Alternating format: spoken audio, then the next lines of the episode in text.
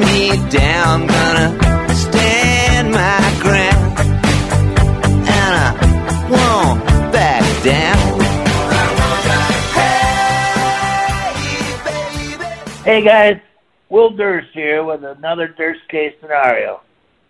And today I want to talk to you about being woke, which apparently a lot of people are vehemently against Although if you ask them, they don't even know what it means. So I'm here to help.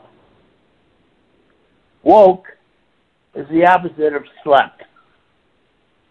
It means not using words or phrases or actions that might offend the people you are talking to or for or with.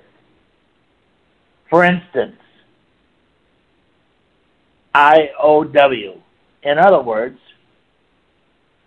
you don't send a bacon sampler as a holiday gift to a friend of the Jewish persuasion. You don't talk about winning the three legged race at the church picnic in front of your uncle who lost a leg in a tragic forklift accident down at the plant. You know? We had woke back in my day. We just called it something different. Back then it was known as simple common human decency. So I hope some of you are woke.